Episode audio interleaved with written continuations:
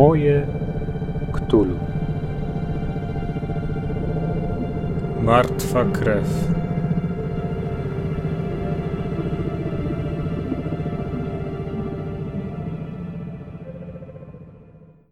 Cześć, jestem Kacper i witam Was w podcaście Moje Ktulu.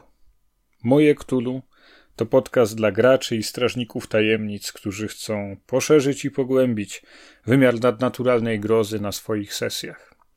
To podcast dla wszystkich tych, którzy czy w RPG, czy w grach karcianych, czy w grach komputerowych podążają szlakiem Lovecraftowskiej grozy, zgłębiają tajemnice mitów Cthulhu, walczą z kultami, które chcą przywrócić na ziemię pradawne zło wielkich przedwiecznych i bogów, którym służą. Cieszę się, że spotykamy się znów. To pierwsza audycja w nowym roku. Jest mi niezmiernie miło, rzecz jasna, powitać Was w tej noworocznej audycji. Przygotowałem dla Was dość urozmaicony program. Poza tradycyjną porcją newsów, dziś będziemy podążać szlakami krwi. Aby jednak nie ograniczać się do tylko jednego wątku, bo przecież ze sprawami związanymi z krwią, kultami, wampirami, krwawą magią będziemy na pewno powracać nie raz w tym podcaście, postanowiłem przygotować coś w rodzaju składanki czy krwawej sałatki. Połączyłem więc w jednym wydaniu zarówno legendy krwi związane z historią Polski, to znaczy antropologiczne spojrzenie na tak zwany mit mordu rytualnego, przypisywanego niesłusznie krzywdząco, a, a często z tragicznymi konsekwencjami Żydom mieszkającym w Polsce przez wieki, z tematyką magii krwi ze Wuktulu, a więc z omówieniem jednego z czarów, których właśnie do krwi się odnosi, z fragmentem prozy Brama Stokera, oczywiście Dracula, cóż lepszego, jeśli chodzi o krwawe tematy wampiryzmy, a także recenzją niedawnej premiery z Netflixa, czyli filmu Apostoł w reżyserii Garetha Ivansa, w którym krew odgrywa oczywiście wielce ważną rolę i bez niej cała ta fabuła nie miałaby zupełnie żadnego e, sensu ani domknięcia.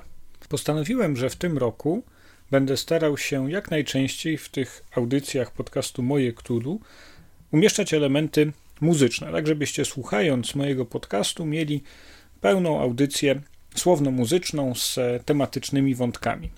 Częściowo już e, mieliście szansę zapoznać się z jakimiś próbkami w poprzednich audycjach, kiedy puszczałem wam fragmenty nagrań z muzyki ulicznej z Maroka, a także utwór z lat dwudziestych, kiedy tam komentowałem jakiś niefortunny dobór muzyki na, sesji baniaka jednej. A dzisiaj przygotowałem dla was nawet e, dwa utwory. Jeden jest z lat dwudziestych z epoki słynnej piosenkarki Marion Harris, utwór I'm a Jazz Vampire, przebój 1921 roku, odtworzony oczywiście z oryginalnej płyty winylowej. A drugi utwór, który usłyszycie w toku dzisiejszej audycji, z pewnością nie można tych dwóch utworów pomylić, będziecie wiedzieli, który jest który. To zespół Armageddon Gospel Revival i ich album Caress of the Vampire 2 utwór Teenage Girl Ghoul A Go Go w wersji remiksowanej 4-minutowej. To z kolei utwór z lat 90., 96 rok. Te dwa utwory wampiryczne niech wam towarzyszą, niech was wprowadzają w odpowiedni klimat w tej dzisiejszej audycji. Nie przedłużając, zapraszam was do wysłuchania tej audycji, którą przygotowałem dla was. Subskrybujcie podcast na iTunesach, na Google Podcast czy na innych platformach, których używacie. Może to być YouTube. Jeżeli chcecie być na bieżąco ze wszystkimi podcastowymi nowinkami, to najlepiej śledźcie mój kanał Twitterowy albo fanpage na Facebooku. A teraz posłuchajmy, jak szumi martwa krew. Zaczynamy.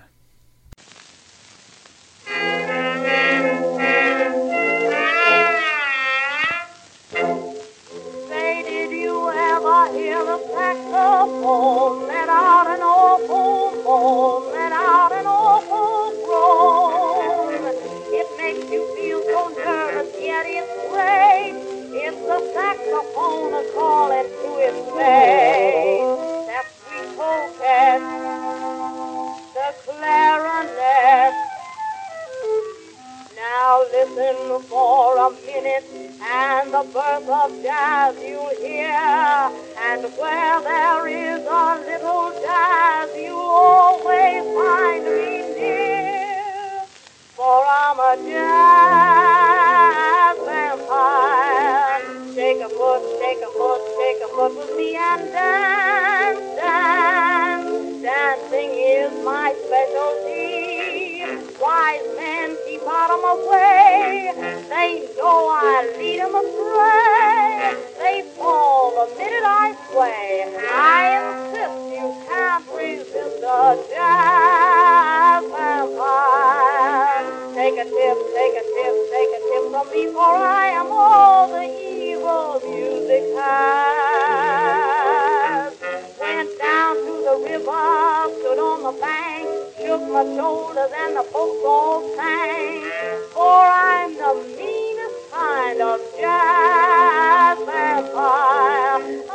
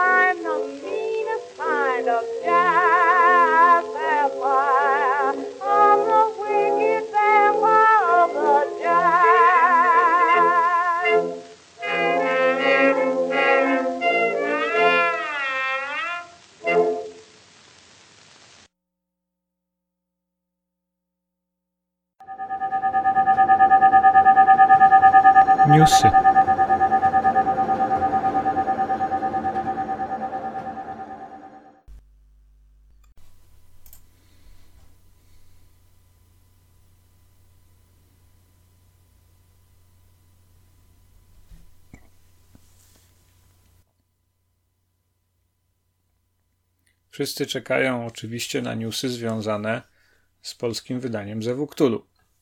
No i jakieś wiadomości do nas kolejno docierają. Z nowym rokiem ekipa Black Monków nagrała kolejnego QA, a teraz w ostatnich dniach pojawił się też film z kierowniczką projektu, która opowiada o postępie w tłumaczeniach, o tym jak te kolejne gadżety są dostarczane w wersjach próbnych. Generalnie wrażenie jest takie, że wszystko bardzo dobrze się rozwija, chociaż oczywiście malkontenci hashtag Dziezew Cthulhu narzekają na to, że nie mamy jeszcze tej strony tego systemu do wybierania rozmiarów koszulek i rodzajów okładek. Ja myślę, że to naprawdę nie ma co rozdzierać szat, naprawdę nie ma co się pastwić nad tymi Black Monkami. Przed nimi jest wielki projekt. Trzymajmy za nich kciuki. Jeżeli jeszcze tydzień albo dwa, albo trzy nawet będzie trzeba poczekać na ten system do zamawiania, system tego, tak zwany pledge manager, to nic się strasznego nie stanie. Zwłaszcza, że przecież oni mają jeszcze na głowie i konwent, ten marcowy na zamku Czocham i parę innych spraw na pewno i bieżące wydania. Dajmy sobie trochę luzu. Mamy regularne informacje o postępach. Na razie nie było żadnych niejasności czy dwuznaczności, więc po prostu trzymamy kciuki i kibicujemy dalej Black Monko.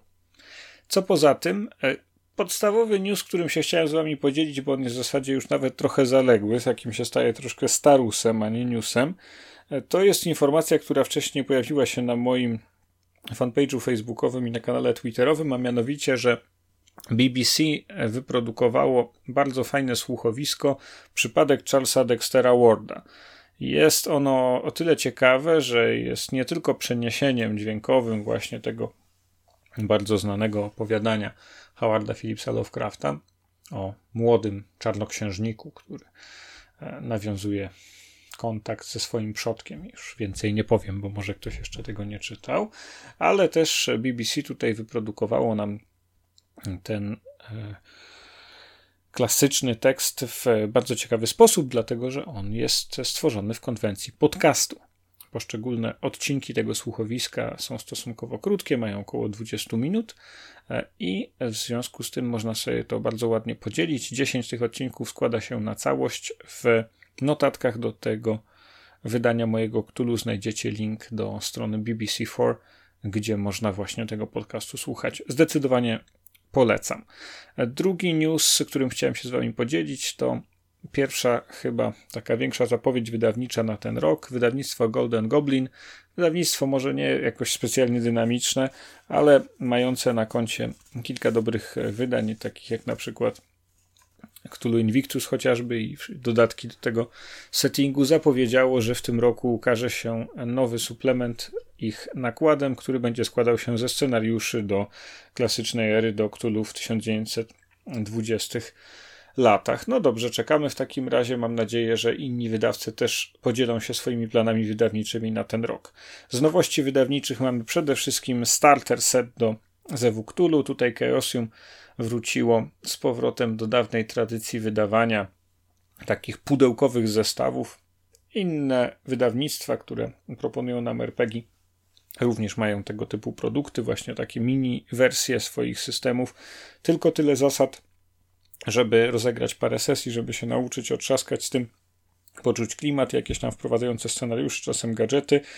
Ten zestaw Starter Set ja miałem z nim do czynienia wyłącznie w postaci cyfrowej. Pobrałem go, zakupiłem na Drive RPG za 9,90 e, dolara, e, żeby mieć dostęp do nowej wersji bardzo fajnego, kultowego scenariusza Stepujący Nieboszczyk i oceniając na podstawie takiego szybkiego zapoznania się z tym materiałem i na podstawie Stepującego Nieboszczyka, którego już miałem szansę poprowadzić właśnie w tej nowej adaptacji z udziałem Chrisa Spiveya, e, czyli wzmiankowanego wcześniej już w tej audycji autora podręcznika Harlem Unbound, szefa wydawnictwa Darker Hughes Studio, czyli mamy tutaj eksperta od spraw rasowych w Zewie Cthulhu, który nieco zupdate'ował i wspólnie z Markiem Morrisonem uwspółcześnił trochę, czy, czy po prostu ulepszył tego klasycznego stopującego nieboszczyka. Powiem wam, jest to świetne. Jest to naprawdę w porównaniu do tego stopującego nieboszczyka, którego znamy choćby z polskich wydań, mm, piątego, szóstego wydania Zewu Cthulhu 5155, bo ten scenariusz pojawiał się zawsze, no to jest to już zupełnie inna jakość. Zdecydowanie warto, prowadzi się pięknie, zawiera dużo dodatkowych informacji i w ogóle cały ten starter to jest naprawdę dobry produkt. Zdecydowanie go polecam. On w wersji papierowej czy drukowanej, nie wiem dokładnie ile kosztuje, jak jest z jego sprowadzaniem do Polski, ale nawet ta wersja elektroniczna jest, jest bardzo fajna. E, co poza tym? A, mam jeszcze dla Was zaproszenie na LARPA. A zaproszenie to przekaże Wam osobiście jego organizator, czyli Człowiek w Czerni, Rafał Arciroszkiewicz z RP Kolektywu, producent LARPów, odpowiedzialny m.in. za Wielkiego Gatsbiego, LARPa Ktulowego e, zeszłorocznego w Cafe Paradox w Warszawie, o którym rozmawiałem w 11 audycji z Marysią Mary Piątkowską i nad którym się rozpływaliśmy w wielu superlatywach tam o nim opowiadaliśmy. No dobra, oddajmy głos człowiekowi w czerni. Witam cię serdecznie w moim Ktulu. Jest mi bardzo miło, że się spotykamy, również dlatego, że na wasze zaproszenie objąłem patronatem wasz najnowszy LARP, waszą najnowszą produkcję to znaczy Lożą Kobiet, larpa ktulowego rozgrywającego się w latach 30., w Warszawie lat 30. Dokładnie w roku 30. Powiedz proszę, czego można się spodziewać na tym larpie, bo z tego co słyszałem, to na lutową jego wersję, na jego lutowe wydanie są jeszcze wolne miejsca. Tak, mamy jeszcze wolne miejsce na lutowe wydanie. Styczniowe niestety rozeszło się w mniej niż 24 godziny, czego się nie spodziewaliśmy. Czego można się spodziewać po loży kobiet? A więc jest to larp gangsterski. Oczywiście jest ten element Cthulhu w nim, ale e, będzie to taka kryminalna Warszawa, trochę Pragi, trochę Woli, taka cwaniakeria, ale i również osoby ze świecznika będą się pojawią na tym, artyści. I w tym larpie, mm, czyli w loży kobiet, chciałem odwrócić taki trend który dominuje w larpach gangsterskich, na całym świecie zresztą, że kobiety są tam tylko i wyłącznie tłem dla mężczyzn. Jakby panowie się zbierają, radzą, strzelają do siebie, a kobiety są tam tylko po to, żeby były tłem. To kobiety, na loży kobiet, kobiety stanowią jakby pierwsze tło, to panowie będą tłem do tego larpa i to panie będą radzić, jak podzielić między sobą kryminalną Warszawę. E, no a panowie będą właśnie tutaj mieli te role drugoplanowe, chociaż to nie znaczy, że będą się tam nudzić. W pewnym sensie nadrabiasz niedostatki Lovecraftowskie, bo Lovecraft jako znany rasista i mizogin nie obsadzał w rolach pierwszoplanowych w swoich opowiadaniach e, kobiet, one tam w zasadzie nie istnieją. Dobrze, że tutaj będą miały szansę e, zabłysnąć i to nie tylko w sensie estetycznym, ale rozumiem jako istotny element e, fabuły, istotny element zagadek do rozwiązania, istotny element rozwiązania tego e, dramatycznego spotkania e, Loży Kobiet. Wydaje mi się, że Lovecraft był produktem swoich czasów, czyli no niezbyt sympatycznym białym, białym gościem z Massachusetts. No i też mocno nieszczęśliwym, trzeba mu to Tak, oczywiście, przyznać. ale jakby wiesz, no nie ocenia się, się dzieła po, po jego autorze, prawda? prawda? Jakby wszyscy lubimy, uwielbiamy i kochamy Cthulhu, a i nie jest to powód, żeby potem, postawa Lovecrafta nie jest powodem, żeby potępiać, potępiać jego, e, dzieło. jego dzieło. Absolutnie. Zgadzam się z Tobą całkowicie. Wydaje mi się, że jakby na, dzieło, na dzieła Lovecrafta serial, który robi HBO, poszerzy spektrum, czyli Lovecraft Country. Okej, okay. no dobra. Ty również przyczyniasz się do tego i wy w Kolektywie, żeby to zmieniać. Czy to prawda, że macie zamiar wyprodukować też kolejne larpy królowe? Mamy zamiar mniej więcej co 6 tygodni robić larpa. Następny larp jeszcze nie wiem, czy będzie królowy. Wiem, że będzie dział się w latach 80. we Włoszech. Będzie to LARP polityczny, czyli takie tarcia i niesnaski w, w łonie rządzącej partii Demokracji Christiana ale nie wiem, czy jeszcze do, dołożę ten, ten element ktulowy, czy nie.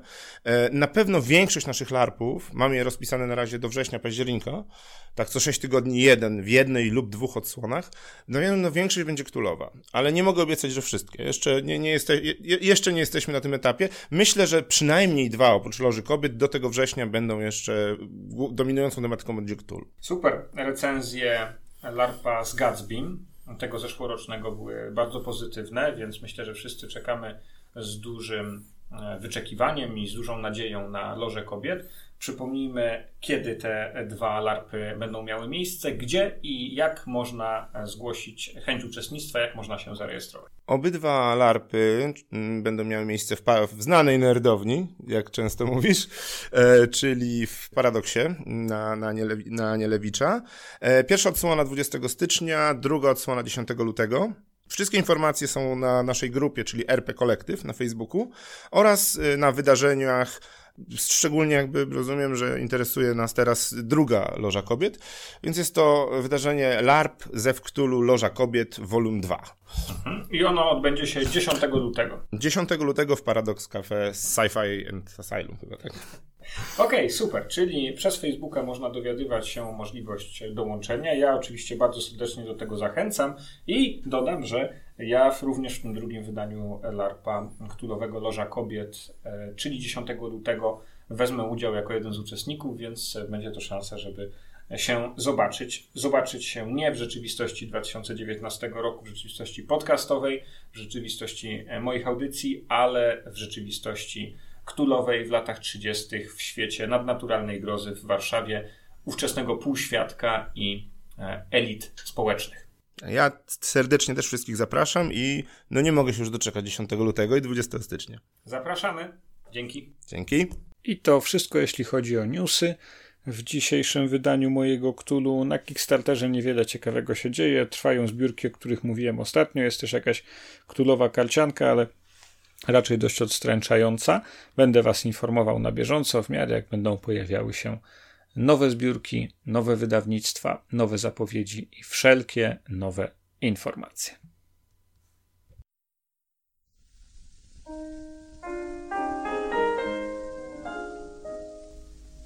Ktulu w Polsce.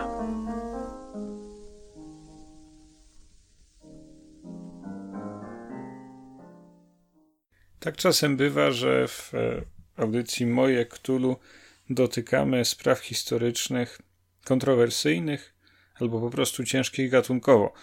Nie inaczej jest dzisiaj, kiedy mówimy o legendzie krwi, o micie o krwi, to dotykamy niektórych z najczulszych strun polskiej tożsamości narodowej, pewnych mrocznych zdarzeń historycznych, o których czasami chcielibyśmy zapomnieć, ale one wracają niestety z upiorną regularnością i często w dość niepokojących kontekstach. Legenda o krwi to fikcyjnie przypisywany Żydom, ale niestety w prawdziwym świecie historycznym, rytuał pobierania krwi chrześcijańskich dzieci, aby je dodawać do macy w szczególnych momentach roku, zwłaszcza w okresie święta paschalnego. Legenda ta, która absolutnie nie ma nic wspólnego z rzeczywistością i nawet w samym łonie chrześcijaństwa już od chyba siedmiu albo ośmiu wieków była dementowana, demaskowana przez kolejnych papieży, przez teologów, przez znawców relacji żydowsko-chrześcijańskich. Niestety, przez praktycznie całe średniowiecze, a wywodzi się ona nawet i z czasów starożytnych, aż przez nowożytność i do czasów współczesnych, w no, taki bardzo ponury i mroczny sposób towarzyszy tym relacjom chrześcijańsko-żydowskim i powraca w różnych rejonach świata po to, żeby po prostu mm, szerzyć nienawiść, szerzyć nieufność i żeby mm, szkalować albo wręcz po prostu prowokować przemoc wobec wyznawców judaizmu. Dlaczego wobec tego zamieszczam ją w tym podcaście? Dlaczego dotykam takich ponurych wątków? No, na pewno też większość z Was słyszała o tych e, sprawach, ale no, myślę, że znajdą się i takie, i tacy, którzy za dużo o tym nie wiedzą, a nawet jeśli cokolwiek, to tylko z e, książki Miłoszewskiego Ziarno Prawdy, ewentualnie z e, filmu, który na podstawie tej książki powstał. To ciekawy wątek historyczny, dlatego że on nam mówi dużo o uprzedzeniach, on nam dużo mówi z takiej perspektywy antropologicznej o tym, jak postrzegamy innego, jak staramy się szukać zła gdzieś na zewnątrz, nie w sobie. E, staramy się kanalizować czy eksternalizować różne nasze mroczne lęki, różne nasze obawy, różne szaleństwa i zbrodnie, których mm, dopuszczamy się sami, starając się nimi obarczyć i konsekwencje ich zrzucić jako winę na tego innego, na tego obcego. E, dlaczego? Dlaczego w podcaście Moje Ktulu o tym rozmawiam? Dlatego, że wydaje mi się, że ten inny to jest bardzo ważna kategoria, jeśli chodzi o prozę Lovecraftowską, jeśli chodzi o Zew Ktulu i dobre zrozumienie tego, kim ten inny jest i dlaczego wydaje się właśnie być dobrym obiektem do tego, żeby go e, szkalować, ubierać w jakieś nieprawdopodobne, wprost e, niewiarygodne posądzenia, e, przypisywać mu jakieś niesamowite praktyki. To jest coś, co bardzo istnieje w prozie Lovecraftowskiej, co w pewnym sensie istnieje w wielu scenariuszach, e, do czego trzeba świadomie podchodzić, bo może to być źródłem ciekawych napięć, ciekawych wątków fabularnych na waszych sesjach, ale warto to robić w sposób świadomy, dojrzały i mm, po prostu wykorzystywać to nie w sposób e, jakiś nienawistny, ale, ale prawdziwy. Jak to jest z legendą o krwi? Ona gdzieś wywodzi się ze starożytności z V-VI roku przed naszą erą, gdzie w pewnych źródłach greckich znajdujemy posądzenia, jakoby to e, Żydzi porywali mm, co roku w okolicy święta Paschy czy, czy w okolicy Purimu jedną osobę po to, żeby jej krew wytoczyć i użyć jej do jakichś rytualnych swoich celów.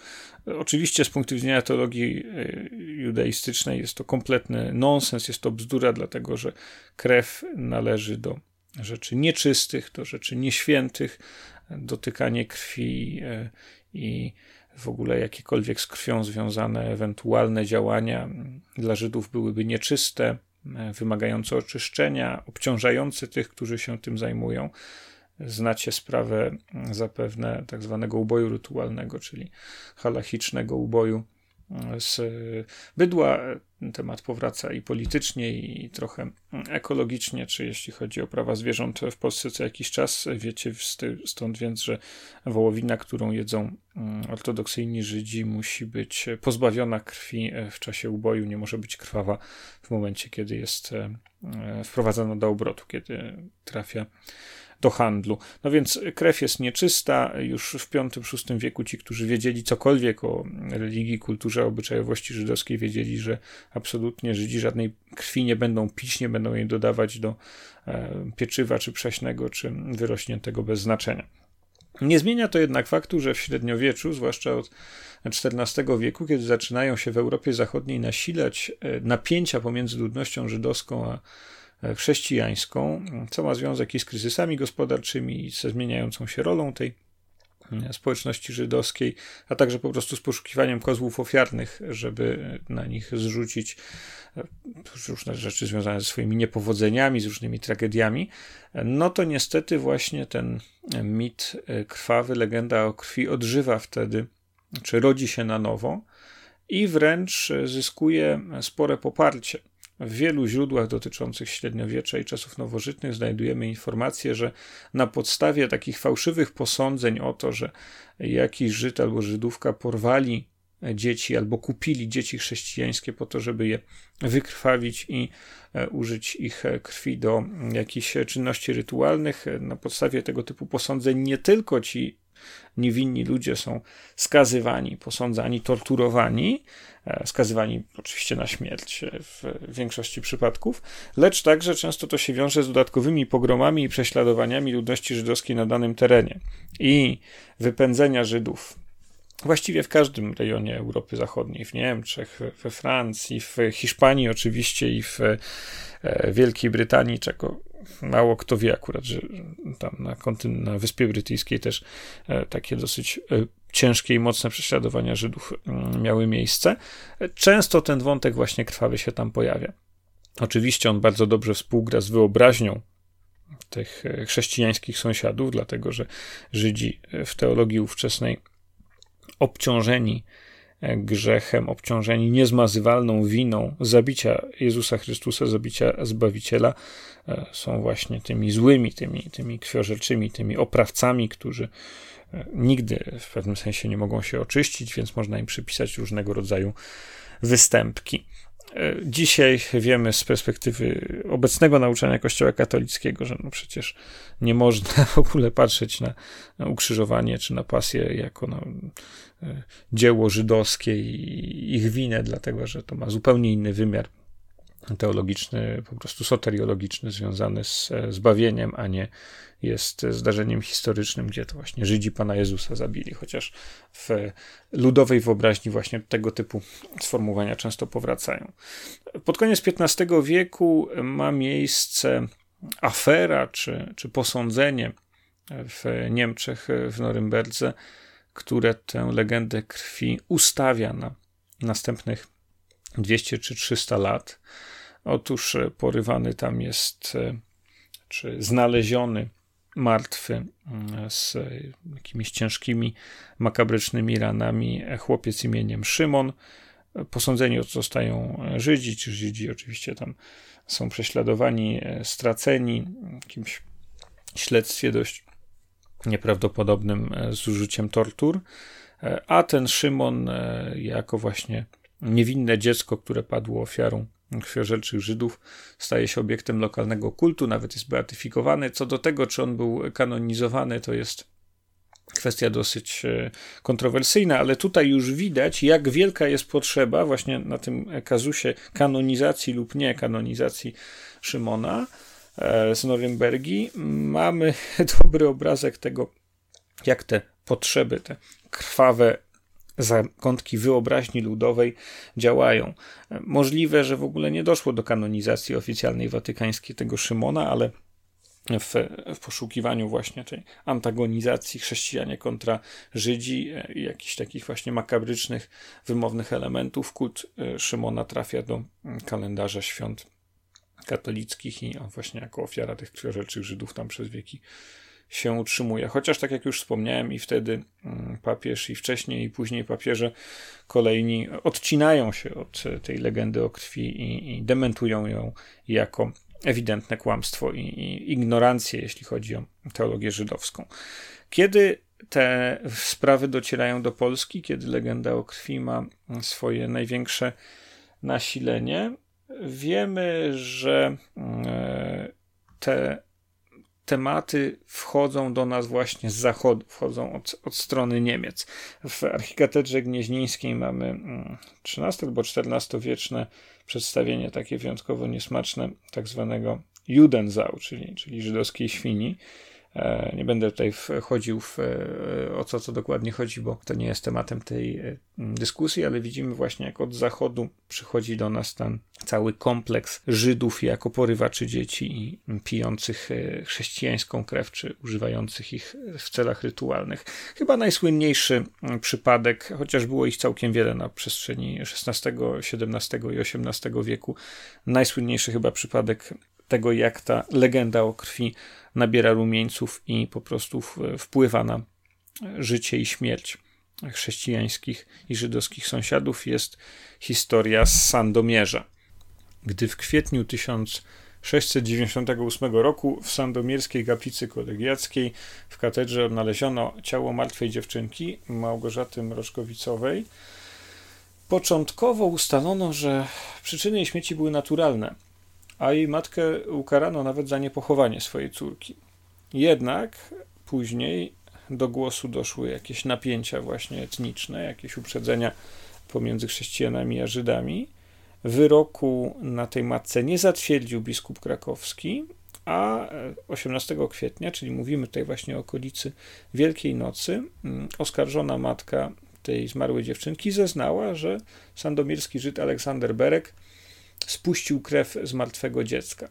I chociaż później odwołała te twierdzenia po konfrontacji właśnie z y, tym Żydem, ofiara jej posądzenia i oszczerstwa stanęła przed sądem miejskim i mamy relację z epoki, relację Stefana Żuchowskiego z 1700 roku. Zacytuję ją tutaj za Wikipedią. Nadto rozkaże przynieść z kościoła dziecinę, aby widzieć zabójstwa znaki oraz minę, jaką ten czas będzie na sobie wyrażał – czy ze strachu struchleje, czy będzie odgrażał? Boć to jest na złoczyńców próba pospolita, z twarzy czasem, co wewnątrz dzieje się wyczyta. Ledwie co strumny wieka pachłołek usunie, w oczach sądu pospólstwa, w oczach Żyda lunie krew się z podżniętych razów Ledwie nie przemówią rany wszystkie, kiedy się tak krwią osurowią, jakby świeżo zadane, płynie aż krew strumny. Wszyscy wstaną na taki kazus niefortunny, patrzają, żałują się, mówią, że do Boga krew ta o pomstwę woła i to mękę srogą. Drugi raz już wytryska na on czas w kościele, teraz znów powtórnie, choć siódmej niedzielę po zabiciu dziecka. Po tym skąd się brała krew jeszcze?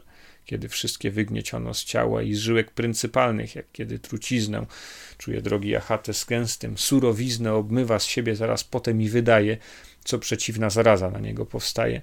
Tak i ta droga perła krwawe toczy znoje. Gdy blisko niego stoją, ludzi winnych dwoje, z dawnego doświadczenia te powieści słyną, że przy zabójcach rany zabitych krwią płyną.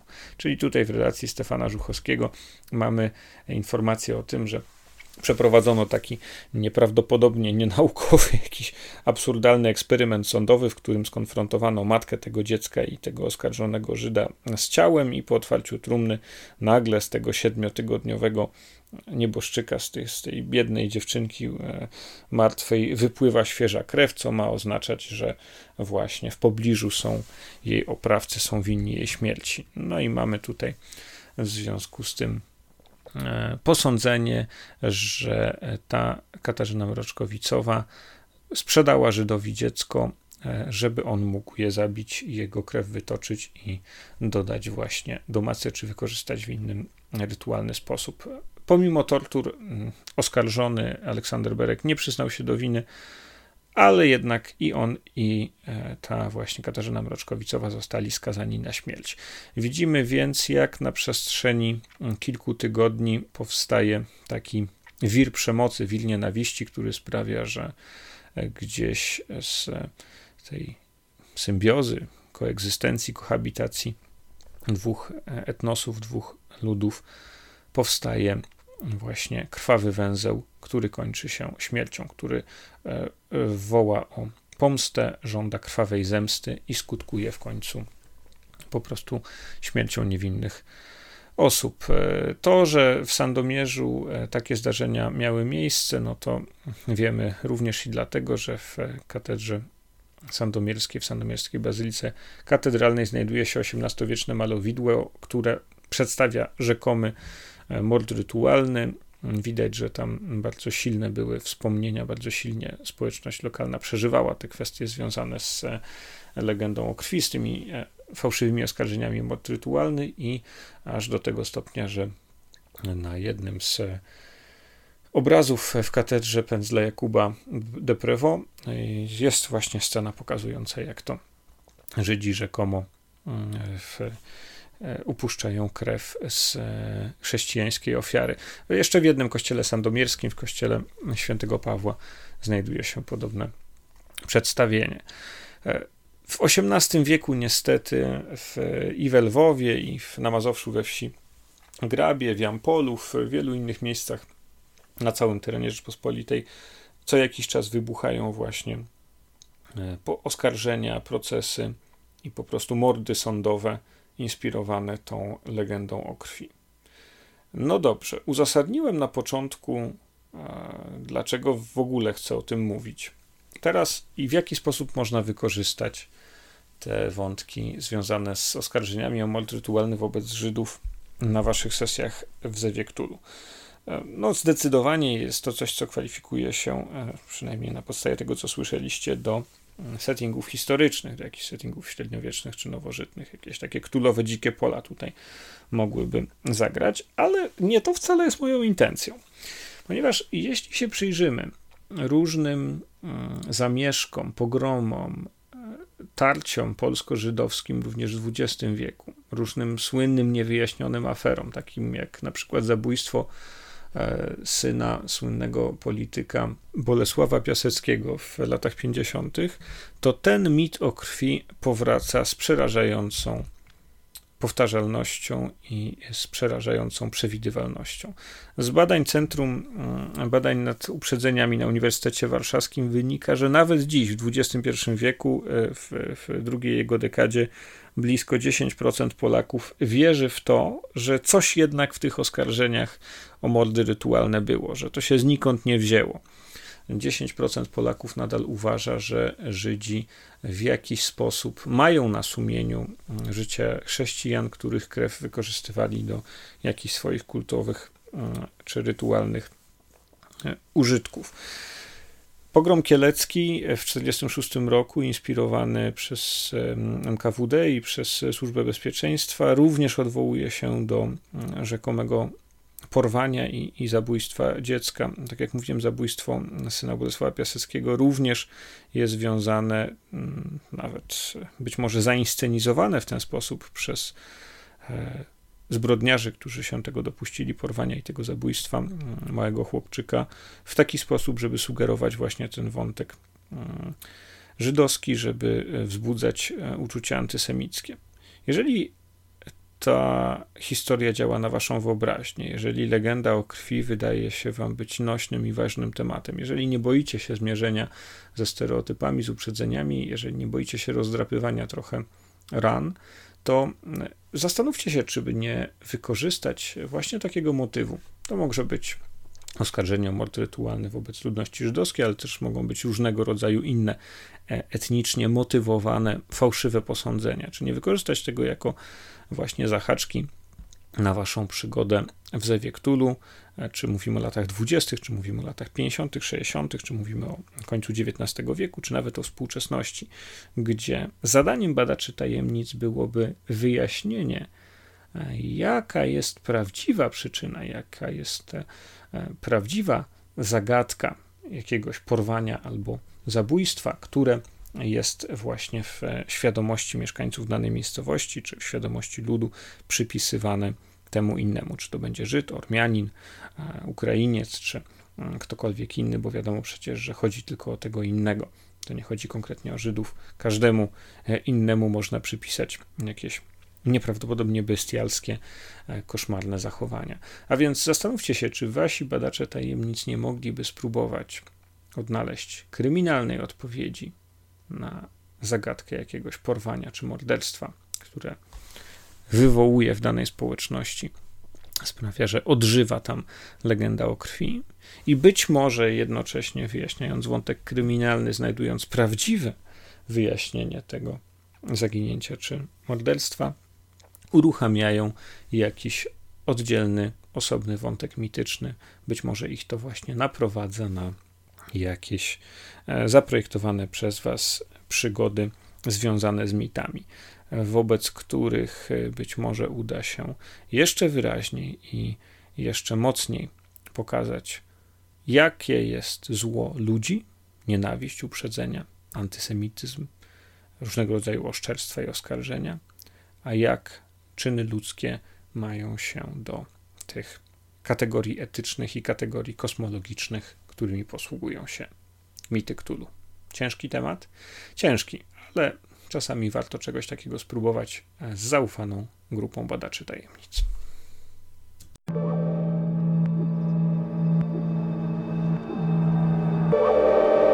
Recenzja.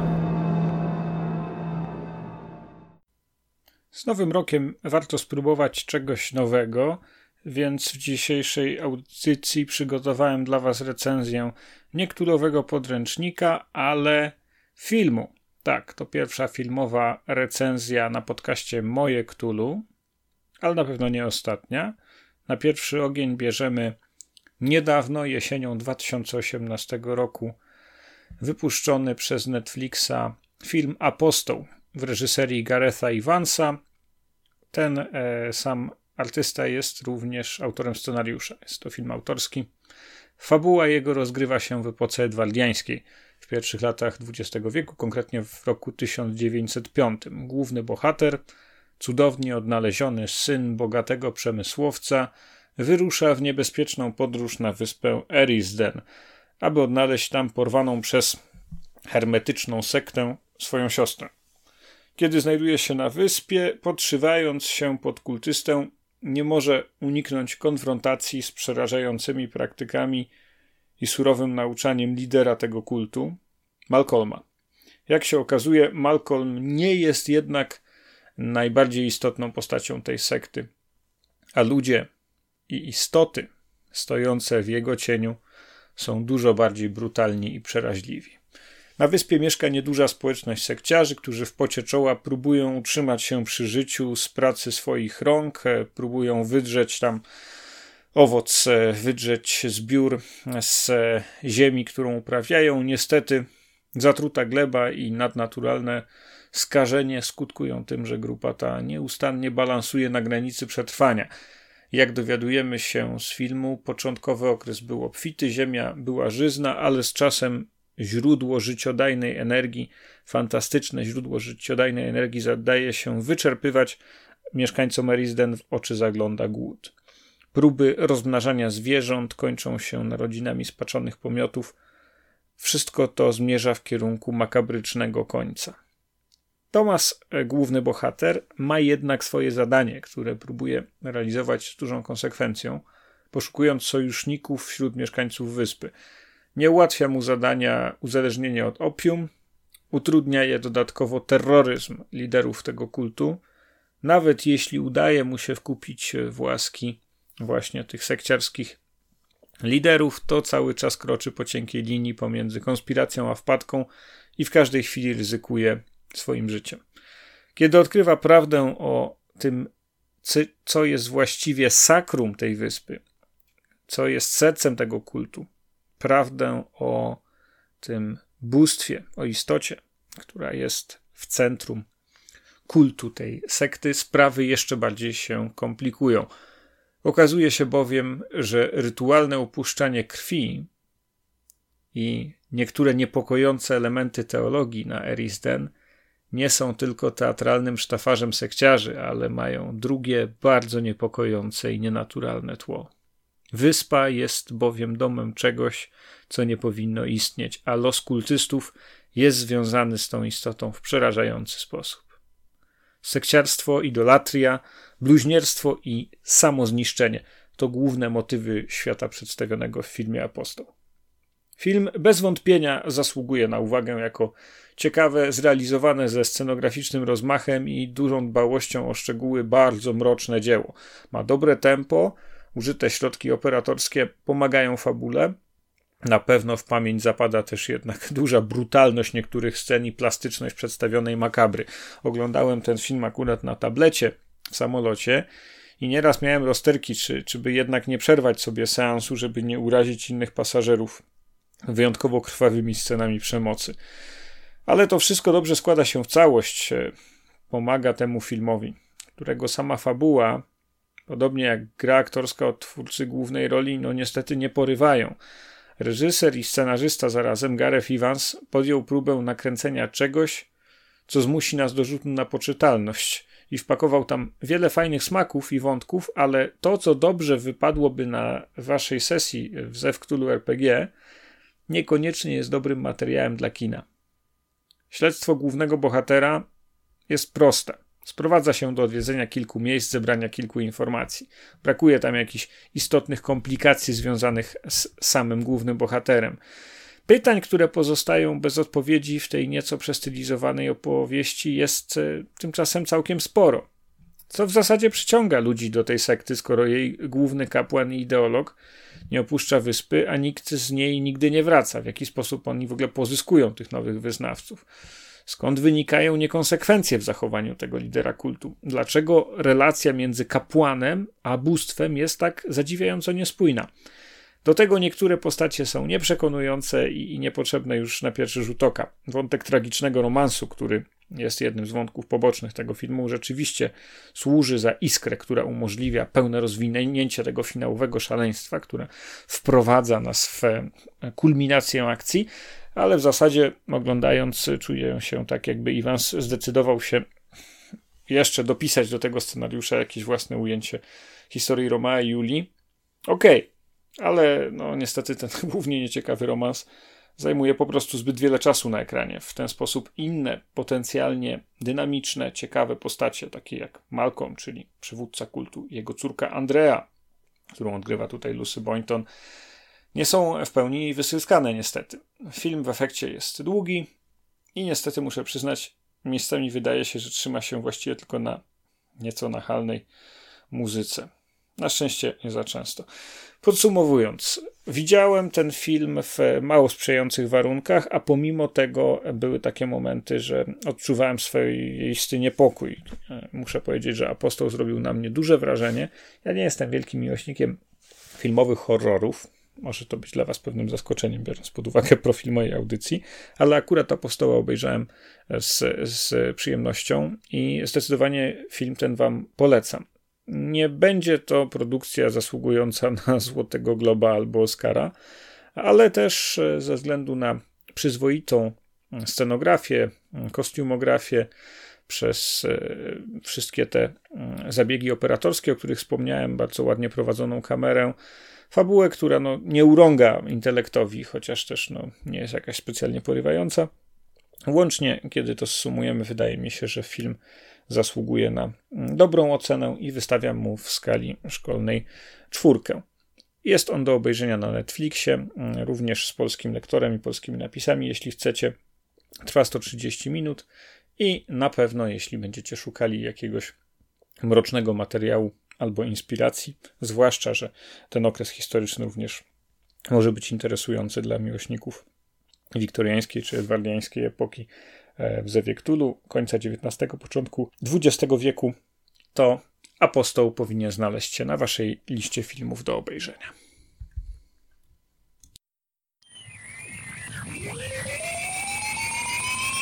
Zasady.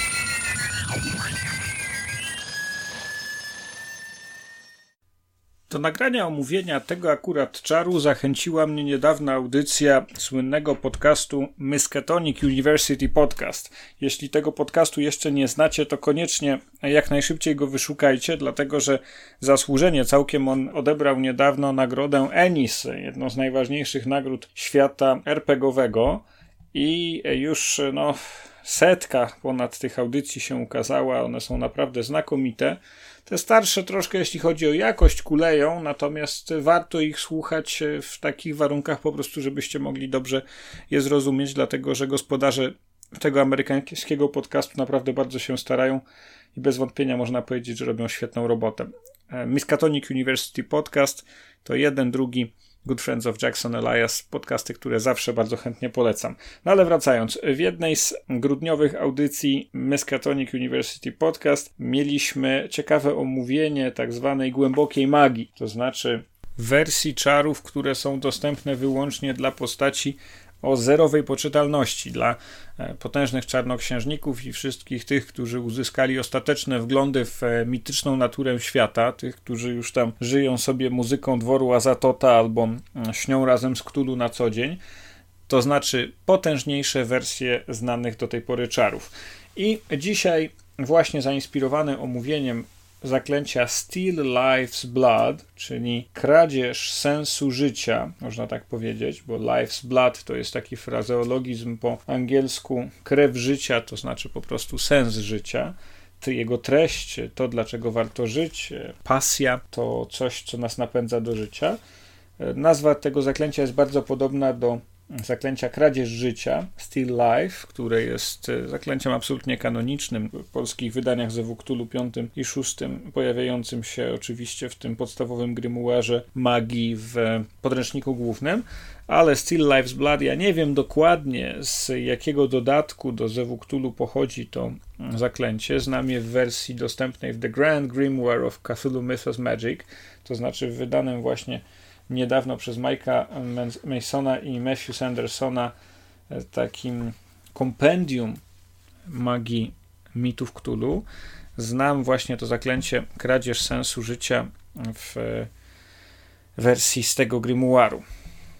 No, swoją drogą ciekaw jestem, jakie uważalibyście za najlepsze tłumaczenie nazwy tego konkretnego zaklęcia. Kradzież celu życia, sensu życia, treści życia, kradzież życiowej materii, być może. W oryginale nazywa się Still Life's Blood. I e, tutaj ono znakomicie wprost pasuje do konwencji naszej audycji, dlatego że służy ono do ożywiania zmarłych przy pomocy ofiary z człowieka. Czarnoksiężnik wykonuje rzut przeciwstawny na moc ze swoją ofiarą i jeżeli mu się to uda, to wypompowuje z niej całą krew, która z postaci takiej sfery, takiej unoszącej się kuli z krwi unosi się w powietrzu, a później, kiedy już właśnie w tej, w tej kuli zbierze się cała krew wysączona z tej ofiary, to ona przez pomieszczenie, czy przez tę przestrzeń, gdzie rytuał jest odprawiany, przenosi się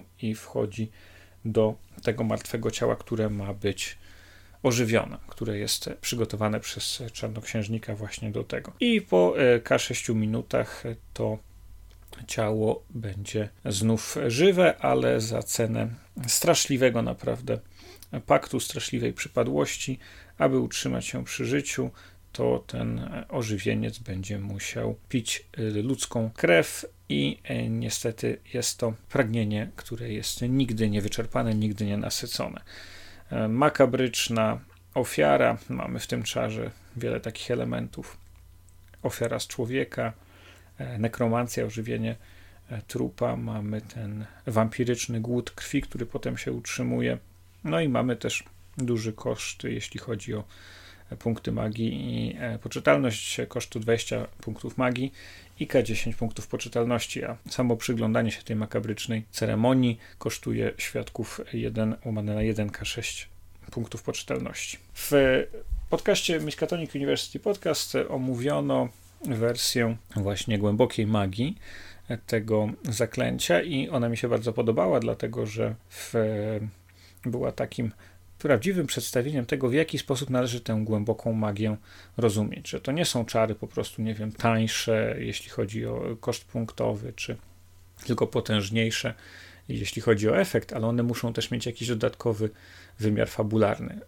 Goście, gospodarze tego podcastu zaproponowali, żeby głęboka wersja zaklęcia Still Life's Blood polegała na tym, że czarnoksiężnik wysącza, wydobywa z tego ciała ofiary nie tylko krew, ale wszystkie płyny ustrojowe, które w tym ciele się znajdują, chłonkę, ślinę, wszystko. Wiecie, jakie są płyny ustrojowe w ludzkim ciele, więc nie muszę ich wszystkich e, wyliczać. I one właśnie w tej kuli wnikają w ciało tego e, trupa, który ma być ożywiony, dzięki czemu to e, zaklęcie działa tak samo, ale usunięty jest ten makabryczny element głodu krwi, czyli jest to znakomity, doskonały sposób na ożywienie ciała bez w zasadzie tej makabrycznej konsekwencji, czyli tego wampiryzmu, który się wiąże oryginalnie z tym zaklęciem. E, czy e, podoba Wam się takie rozwiązanie? Bardzo zachęcam do tego, żeby kiedy studiujecie czary w e, podręczniku głównym, czy właśnie w tym The Grand Grimoire of Cthulhu Mythos Magic, czy w jakichś dodatkach, to żebyście czasem myśleli o tym, a jakby to zaklęcie wyglądało rzucane właśnie przez czarnoksiężnika o zerowej poczytalności, jakby wyglądało w tej głębokiej, e, magicznej wersji. Nie tylko po to, żeby je rozpisywać sobie czy projektować, ale dzięki temu, że przez pewne przejaskrawienie, przez pewne jeszcze przesunięcie tego zaklęcia, takie mechaniczne, być może uda Wam się lepiej zrozumieć jego treść, być może wydobędziecie z niego jakieś nowe, ciekawe odcienie, które wzbogacą sesję ze Wuktulu. Zachęcam do tego wszystkich strażników tajemnic.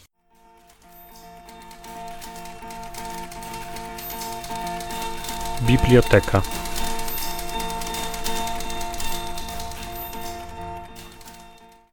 Bram Stoker. Dracula. Przełożył Marek Król. Z notatek Miny Harker. 30 września. Kiedy dwie godziny po kolacji, którą zjedliśmy o szóstej, spotkaliśmy się w gabinecie doktora Suarda, bezwiednie utworzyliśmy rodzaj rady czy komitetu. Profesor Van Helsing zajął główne miejsce przy stole, do którego gestem zaprosił go doktor Seward, gdy tylko uczony wszedł do pokoju. Mnie posadzono po jego prawej stronie i poproszono, abym pełniła funkcję sekretarza. Jonathan usiadł obok mnie.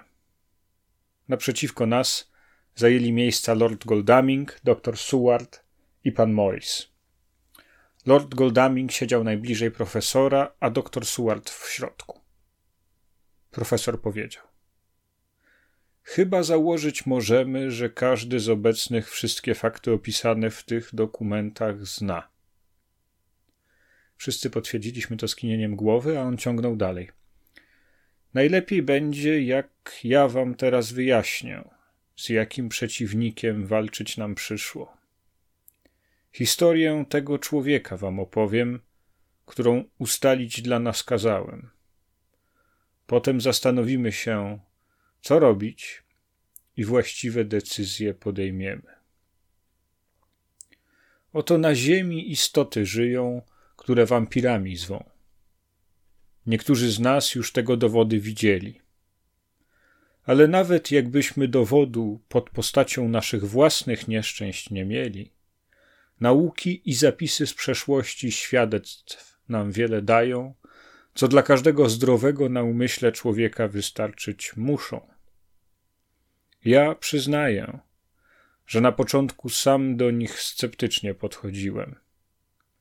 I gdyby nie to, że przez długie lata w zachowywaniu otwartości umysłu się ćwiczyłem, też bym w to nie uwierzył, dopóki jakiś fakt prosto do ucha by mi nie ryknął: Zobacz, zobacz, jestem dowodem, jestem dowodem. Niestety, gdybym ja wcześniej wiedział to, co wiem teraz, gdybym tego choćby domyślał się, jedno życie byśmy uratowali tak drogie dla tych, co ją kochali. Ale przepadło.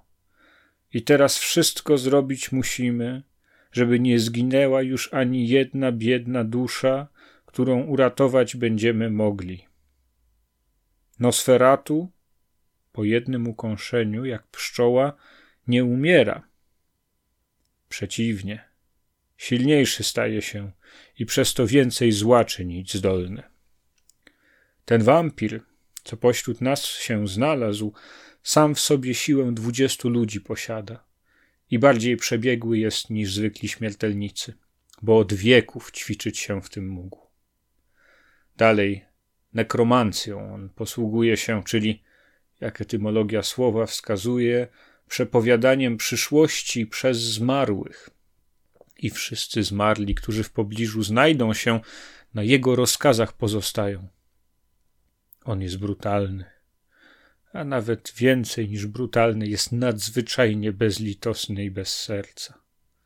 W pewnych granicach może tam pojawiać się, gdzie tylko ochota mu przyjdzie, w jednej z wielu postaci. Może też do pewnego stopnia żywiołami sterować, burzą, mgłą, gromem, wszystkimi podlejszymi stworzeniami, wedle swej woli dyrygować może szczurami, sowami, nietoperzami, ćmami, lisami i wilkami. Zwiększać się i zmniejszać może, a czasem znikać i zjawiać się dla otoczenia niewidoczne. Od czego zatem my nasze przedsięwzięcie zaczniemy? Jak go znaleźć mamy?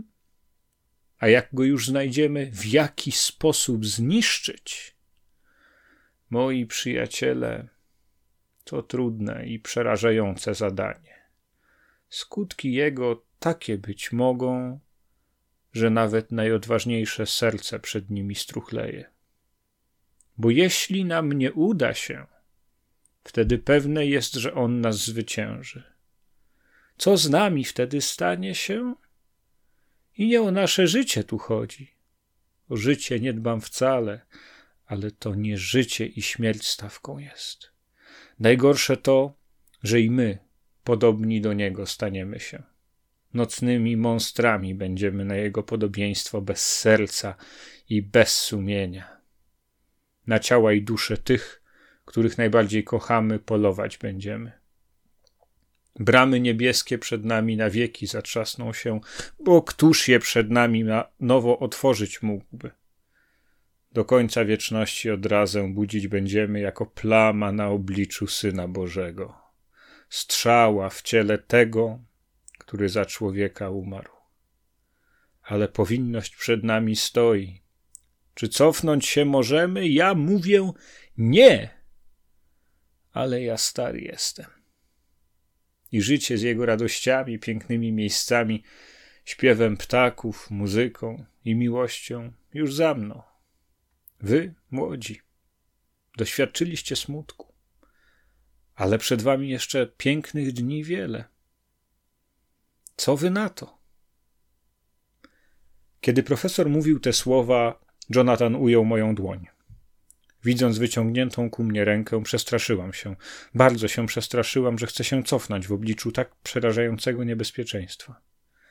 Ale jego dotyk podziałał ożywczo. Tak był silny, pewny i zdecydowany. Dłoń odważnego człowieka mówi sama za siebie i nie trzeba nawet miłości kobiety, by ją usłyszeć. Kiedy profesor skończył, spojrzeliśmy sobie z Jonathanem głęboko w oczy. Nie musieliśmy nic mówić.